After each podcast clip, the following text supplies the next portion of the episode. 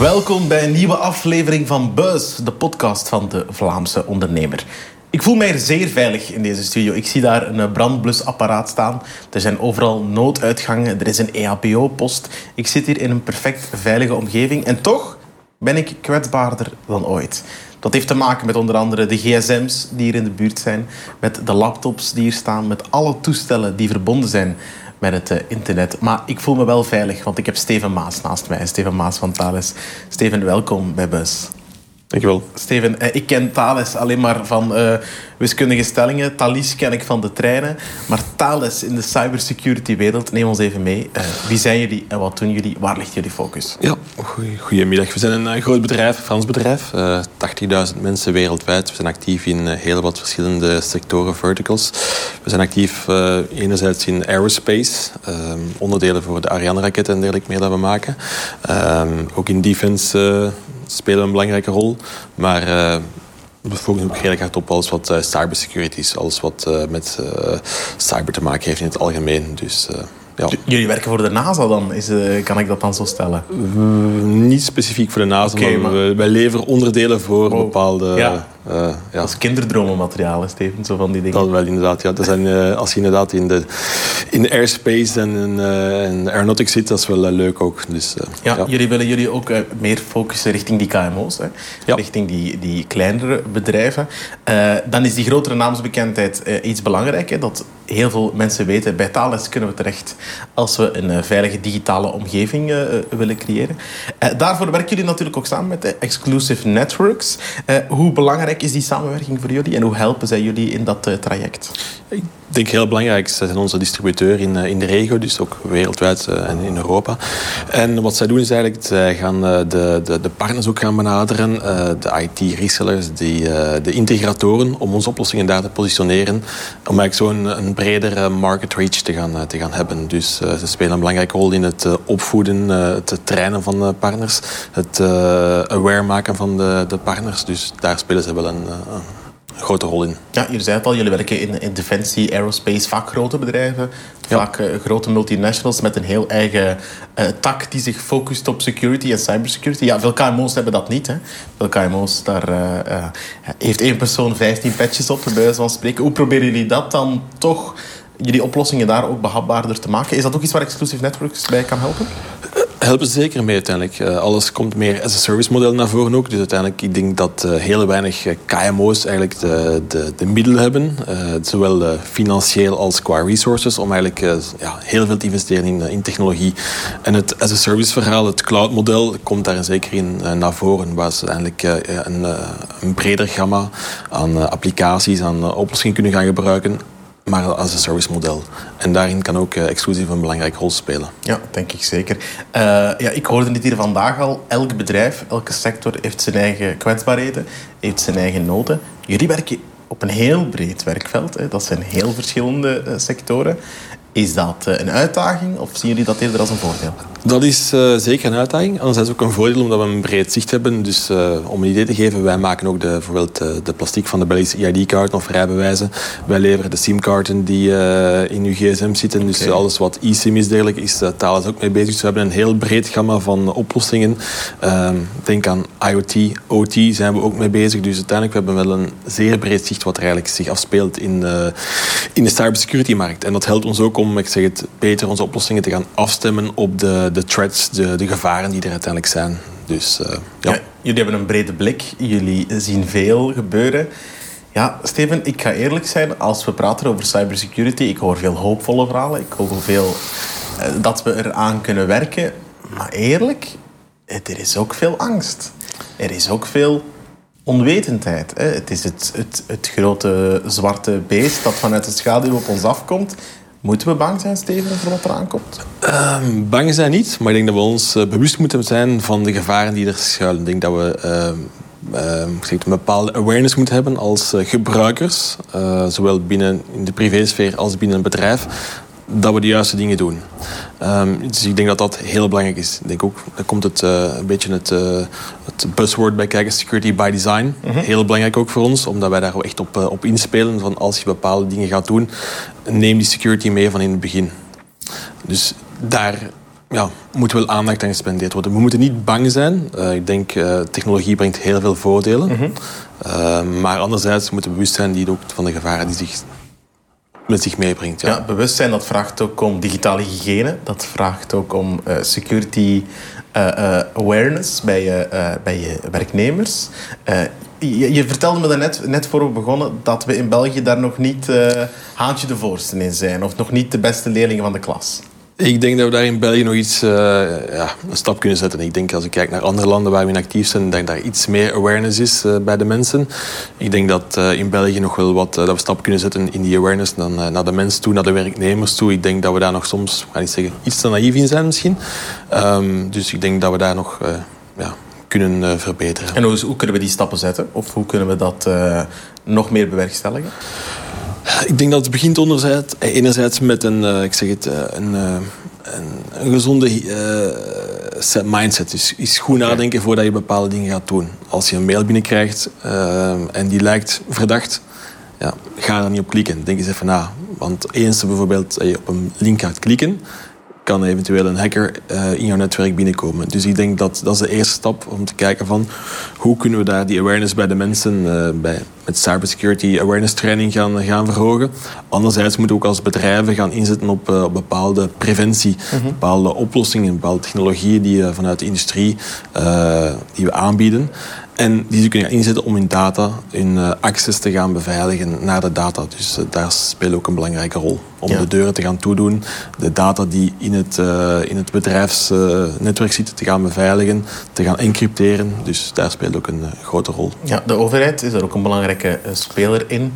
Ze zijn niet altijd uh, even vrij van, uh, van security uh, risico's. Hè. Er zijn genoeg voorbeelden van overheidsdiensten die, die te maken krijgen met, uh, met hackers. Spelen zij daar genoeg een voortrekkersrol in, vind je? Of, of kan dat wel echt nog beter?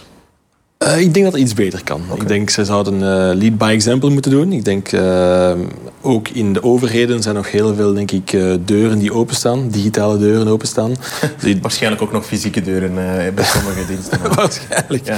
Maar ik denk dat zij inderdaad uh, ook uh, niet alleen de, de, de federale overheden, maar ook de lokale overheden. Er zijn genoeg uh, lokale overheden die in het nieuws gekomen zijn wegens hacks. Dus mm-hmm. ik denk dat we daar ook, uh, dat ze ook moeten investeren in technologie.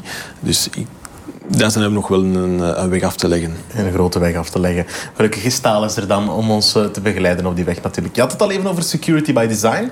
Daar wil ik nog even dieper op ingaan. Hoe ziet dat eruit bij Thales? Of hoe gaat dat in zijn werk?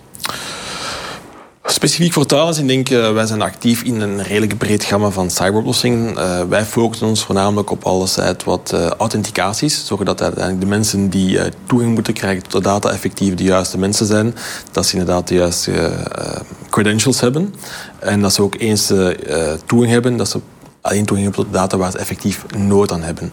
Dus dat niet uh, de sysadmin een, uh, een breed gamma heeft en eigenlijk zomaar alle data gaan kan uh, accessen, uh, kop, gaan kopiëren, uh, backups nemen. Dus ik denk dat je daar uh, enerzijds moet gaan oppassen wat uh, wie toegang krijgt tot de data. Is segmentatie daarin belangrijk? Dat je, dat je genoeg dingen isoleert van elkaar? Segmentatie is belangrijk inderdaad, maar ook ik zeg het, een duidelijke klassificatie. Uh, uh, ik ga belangrijk van welke data heb ik in mijn, uh, in mijn omgeving of in mijn netwerk? Ja. Ga ik die klassificeren? Is dat Non, nien, nee, geen kritieke data, is dat uh, secret data of is dat uh, top confidential data? Dus ik denk heel belangrijk om eerst te gaan kijken van welke data heb ik in mijn uh, organisatie mm-hmm. en als ik die heb, welke data moet ik gaan beveiligen? Ik denk dat daar een, uh, ook een uh, belangrijke weg af te leggen is. En dat de juiste personen de juiste sleutels hebben, maar ook niet te veel dan. Correct, inderdaad. inderdaad. Ja, want veel mensen, ja, wel twee-staps-verificatie, die zullen heel veel K M O's ondertussen wel al kennen. Hè? Ja. Als, je, als je moet inloggen, maar bij jullie gaat het dan nog, nog veel verder, vermoed ik. Het gaat verder, inderdaad. Het is niet alleen die authenticatie, maar ook de autorisatie erachter. Waar heb je toegang toe? Welke data uh, kan je accessen? Wanneer? Um, als je vandaag inlogt vanuit uh, de studio hier en er logt uh, vijf minuten later iemand vanuit China aan, dan gaat er bepaalde anoma- anomalieën gedetecteerd worden. Dan gaan okay. zeggen van, oh, stop, hier zijn zaken die niet kunnen. Dus in dat opzicht zijn er heel wat uh, voorbeelden om... Uh, ja. Ja, het is natuurlijk security by design. Dus als ik zeg, ik wil dat in mijn bedrijf... Maar mensen tussen die tij- in dat tijdslot kunnen inloggen, dat kan allemaal. Dat kan allemaal, ja. Dat kan allemaal, ja. ja. ja. Het, is, het is echt wat de klant wil, of wat de eindklant wil... kunnen wij mee gaan invoeren. Ja. En uiteindelijk daar rekenen ook onze, onze partners, onze integratoren, onze, ja. onze resellers. Uiteindelijk, zij gaan uiteindelijk de oplossing gaan installeren bij de klanten. Mm-hmm. Dus wij zijn uiteindelijk wel een, een vendor, een technologieprovider. Ja. Uh, maar wij zijn we leveren altijd via onze, onze partners. Dus, via jullie partners. Ja. Maar die noden komen dan natuurlijk terug bij jullie via ja, de partners. Inderdaad. Als er echt nieuwe uh, functies moeten geïntegreerd worden. Correct. In het model. Ja, um, de, de apparaten in de studio, ik had het er al even over hè, in, mijn, in mijn intro. Tegenwoordig is alles verbonden met het internet, uh, Steven. Er bestaan zelfs koelkasten waar, uh, waarvan je kan twitteren, je kan ermee bellen. Uh, alles is verbonden uh, met het internet. Stofzuigers, bij wijze van spreken. Ja. Het kan allemaal. En dan komt dat ja, fameuze woord, hè, het Internet of Things. Het is iets waar heel veel mensen heel veel kansen in zien. Maar natuurlijk, het brengt ook veel data met zich mee. En die data, wordt daar altijd even veilig mee omgesprongen? Uh, zeker en vast niet. Ik denk, uh, Internet of Things is inderdaad een buzzword. Het brengt heel veel opportuniteiten voor de bedrijven, voor de technologiesector. Anderzijds moeten we ons goed uh, bewust zijn van enerzijds de data die wij op die manier aan bepaalde third parties gaan aanleveren. Anderzijds rond security, want iedereen spreekt over connected cars, self-driving cars, noem het op.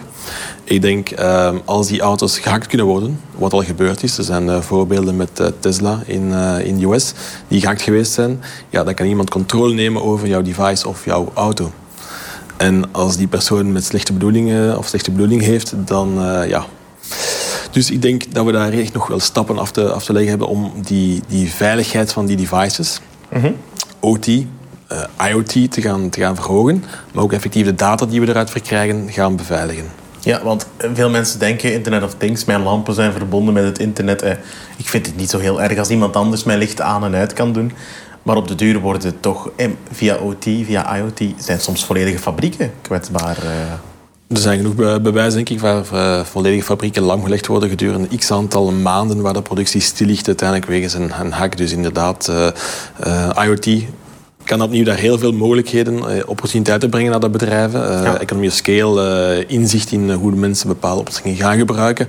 Anderzijds, als uh, mensen met slechte bedoelingen toegang krijgen tot die data, dan zitten we wel met een probleem. En daar inderdaad kan ook Thales een rol spelen om die, die data te gaan, te gaan beveiligen. Is dat iets waar jullie constant op moeten blijven voortwerken? Het Internet of Things verandert ook elke dag. Die data uh, verandert ook elke dag wie wat moet kunnen zien, wie waaraan kan. Is dat voor jullie misschien wel de uitdaging naar de toekomst toe? Dat is een van de grootste uitdagingen. Dat is inderdaad niet de, de, de hoeveelheid aan data die we gaan krijgen. En anderzijds, tegen de, de nieuwe technologieën vandaag uh, kunnen we bepaalde data gaan beveiligen, gaan encrypteren. Met de opkomst van alles wat uh, quantum is. De quantumcomputers zijn de huidige technologieën om data te gaan beveiligen. Misschien binnen vijf jaar niet meer relevant. Of kunnen de data dan ook gebreached worden. Dus ik denk dat we daar heel goed als technologie ook moeten, of sector moeten gaan evolueren, in, investeren in nieuwe technologieën, om die quantum uh, readiness te gaan hebben binnen dit en, en vijf jaar. Ja, als er nu een K M O, uit, uh, K M O-eigenaar aan het kijken is en die hoort het in Keulen donderen en die denkt, ja, maar waarom zou ik inzetten op cybersecurity? Waarom? Ik werk niet met, uh, met uh, heel uh, ja. ingewikkelde processen. Ik heb geen fabriek staan. Ik, ik maak geen auto's. Ik, heb geen, ik maak geen toestellen die verbonden zijn met het internet. Waarom zou jij die adviseren of die persoon adviseren? Goeie vraag. Investeer er toch in. Ja, goeie vraag. Ik denk inderdaad, uh, als kleiner bedrijf um, kan de imagoschade of eventuele schade die je hebt, wegens dat je systemen er x aantal maanden uit liggen, kan eigenlijk uh, redelijk uh, zeg het, uh, schadelijk zijn voor een bedrijf. Als, of fataal. Of fataal inderdaad, als je productie zes maanden stil ligt, als je je imago, als je iets doet in een bepaalde sector en je, je data of je imago is uh, beschadigd, dan kan het soms het einde betekenen van het bedrijf. Dus ik denk, ook als K M O moet je daar goed bij stilstaan, moet je de nodige voorzorgsmaatregelen trekken, of treffen, um, om te gaan investeren in technologie, in awareness en uh, ja, stilstaan bij de gevaren die er toch zijn. Ja, en daar toch op gefocust blijven. Best wel. Het, het laatste thema, thema Steven, uh, liever dat ik wil aanhalen, is G D P R. Ja, het is nog zo het vierletterwoord van de laatste jaren, toch? Zeker in de ondernemerswereld. Die gegevens, we hadden het daarover, die data, is het nieuwe goud, hè? Is het nieuwe goud. Ja. Je wil uh, natuurlijk wel dat die gegevens ook goed beschermd worden. Dat die niet terechtkomen bij mensen die daar slechte bedoelingen mee hebben. Dat is ook een van de, van de uh, focuses punten liever van uh, Thales. Hoe pakken jullie dat aan, die bescherming van die gegevens en die implementatie met G D P R? Ja, inderdaad. Ik denk uh, compliancy met uh, G D P R-standaards, gelijk dat wij het noemen, inderdaad, uh, de data van de persoonsgegevens gaan beveiligen, is een belangrijk iets. Ik denk, uh, iedereen heeft heel veel data, de, de overheden, maar ook heel veel bedrijven. Ik denk, de, de Amerikaanse cloud providers uh, hebben al jouw data ook al eens uh, gestoord in een database. Ik denk dat het heel belangrijk is om die data, die persoonsdata, te gaan beveiligen. Dat, niet, dat daar geen, geen mensen misbruik van kunnen gaan maken. Maar gebeurt dat te weinig dan vandaag? Dat je? gebeurt uh, veel te weinig. Okay. Ik denk dat we daar nog een, een grote stap af te leggen hebben. Um, het is niet alleen G D P R, maar er zijn ook andere richtlijnen op komst. Waaronder de N I S twee richtlijn. Mm-hmm. Waar inderdaad alle kritieke infrastructuur, uh, maar ook uh, de financiële sector, de banken, de verzekeringen, ook verplicht gaan worden om hun data, en uh, dan niet alleen persoonsdata, maar andere data, op een uh, goede manier te gaan, te gaan beveiligen. Dus uh, heel wat requirements vanuit de, de Europese instellingen, vanuit de Belgische overheid, die opgelegd worden naar zowel de kleinere bedrijven, maar ook de grotere bedrijven, om eigenlijk uh, ja, die data te gaan beveiligen. En ligt die uitdaging qua implementatie dan misschien nog het meest bij de kleinere bedrijven, die vaak ook minder middelen hebben om daar specifiek op in te zetten? Waarschijnlijk wel, inderdaad. Een groot bedrijf, een grote bank heeft inderdaad een heel uh, I T-cybersecurity team die daarmee bezig is. Ik denk, als uh, K M O heb je misschien één of twee mensen die met uh, I T-security bezig zijn. Zullen, ah, dus in veel K M O's zullen dat er al veel zijn, denk inderdaad, ik. Al ja, veel, ja, inderdaad. Ja. Dus ik denk, daar ligt uh, een uitdaging. En daarin denk ik ook dat bepaalde service providers, die bepaalde I T-oplossingen als een service kunnen gaan leveren, ook wel uitdagingen of oplossingen kunnen bieden. Anderzijds, dan kom je in het verhaal van de cloud terecht, mm-hmm. digitale transformatie. Ook opnieuw, als je data of bepaalde gegevens in de cloud gaat zetten, moet je dat op een bewuste manier gaan doen. Moet je erbij stilstaan wat de, de, de veiligheidsrisico's zijn van die data in de cloud te gaan zetten. Dus ik denk dat we daar ja, ook als K M O verstandig mee moeten gaan omgaan. Ja, ik denk dat veel mensen uh, die het vandaag, die dit zien of die dit horen, denken, ik ga er toch misschien eens aan, uh, aan beginnen. Ik ga toch vanavond eens kijken hoe ver ik sta met cybersecurity ja. hier binnen mijn bedrijf en hoe dat we dat kunnen verbeteren. En ik waarschijnlijk komen ze dan op één manier ook ooit wel bij Thales uit ja. voor uh, een van de security oplossingen. Steven Maes van Thales, ik wil je enorm bedanken voor dit hele interessante gesprek. Uh, je hebt me uh, niet bang gemaakt voor de toekomst, maar eerder, nodig. eerder hoopvol. Ja. Eerder hoopvol. Ik wil jou enorm bedanken om uh, vandaag langs te komen. En ik wil ook jou bedanken om te kijken en te luisteren naar bUZZ. Dat is de podcast van de Vlaamse Ondernemer. We hadden het vandaag over cybersecurity. Ik hoop dat u het daar veilig houdt. En volgende keer zijn we er weer met een heel ander thema. Tot de volgende keer.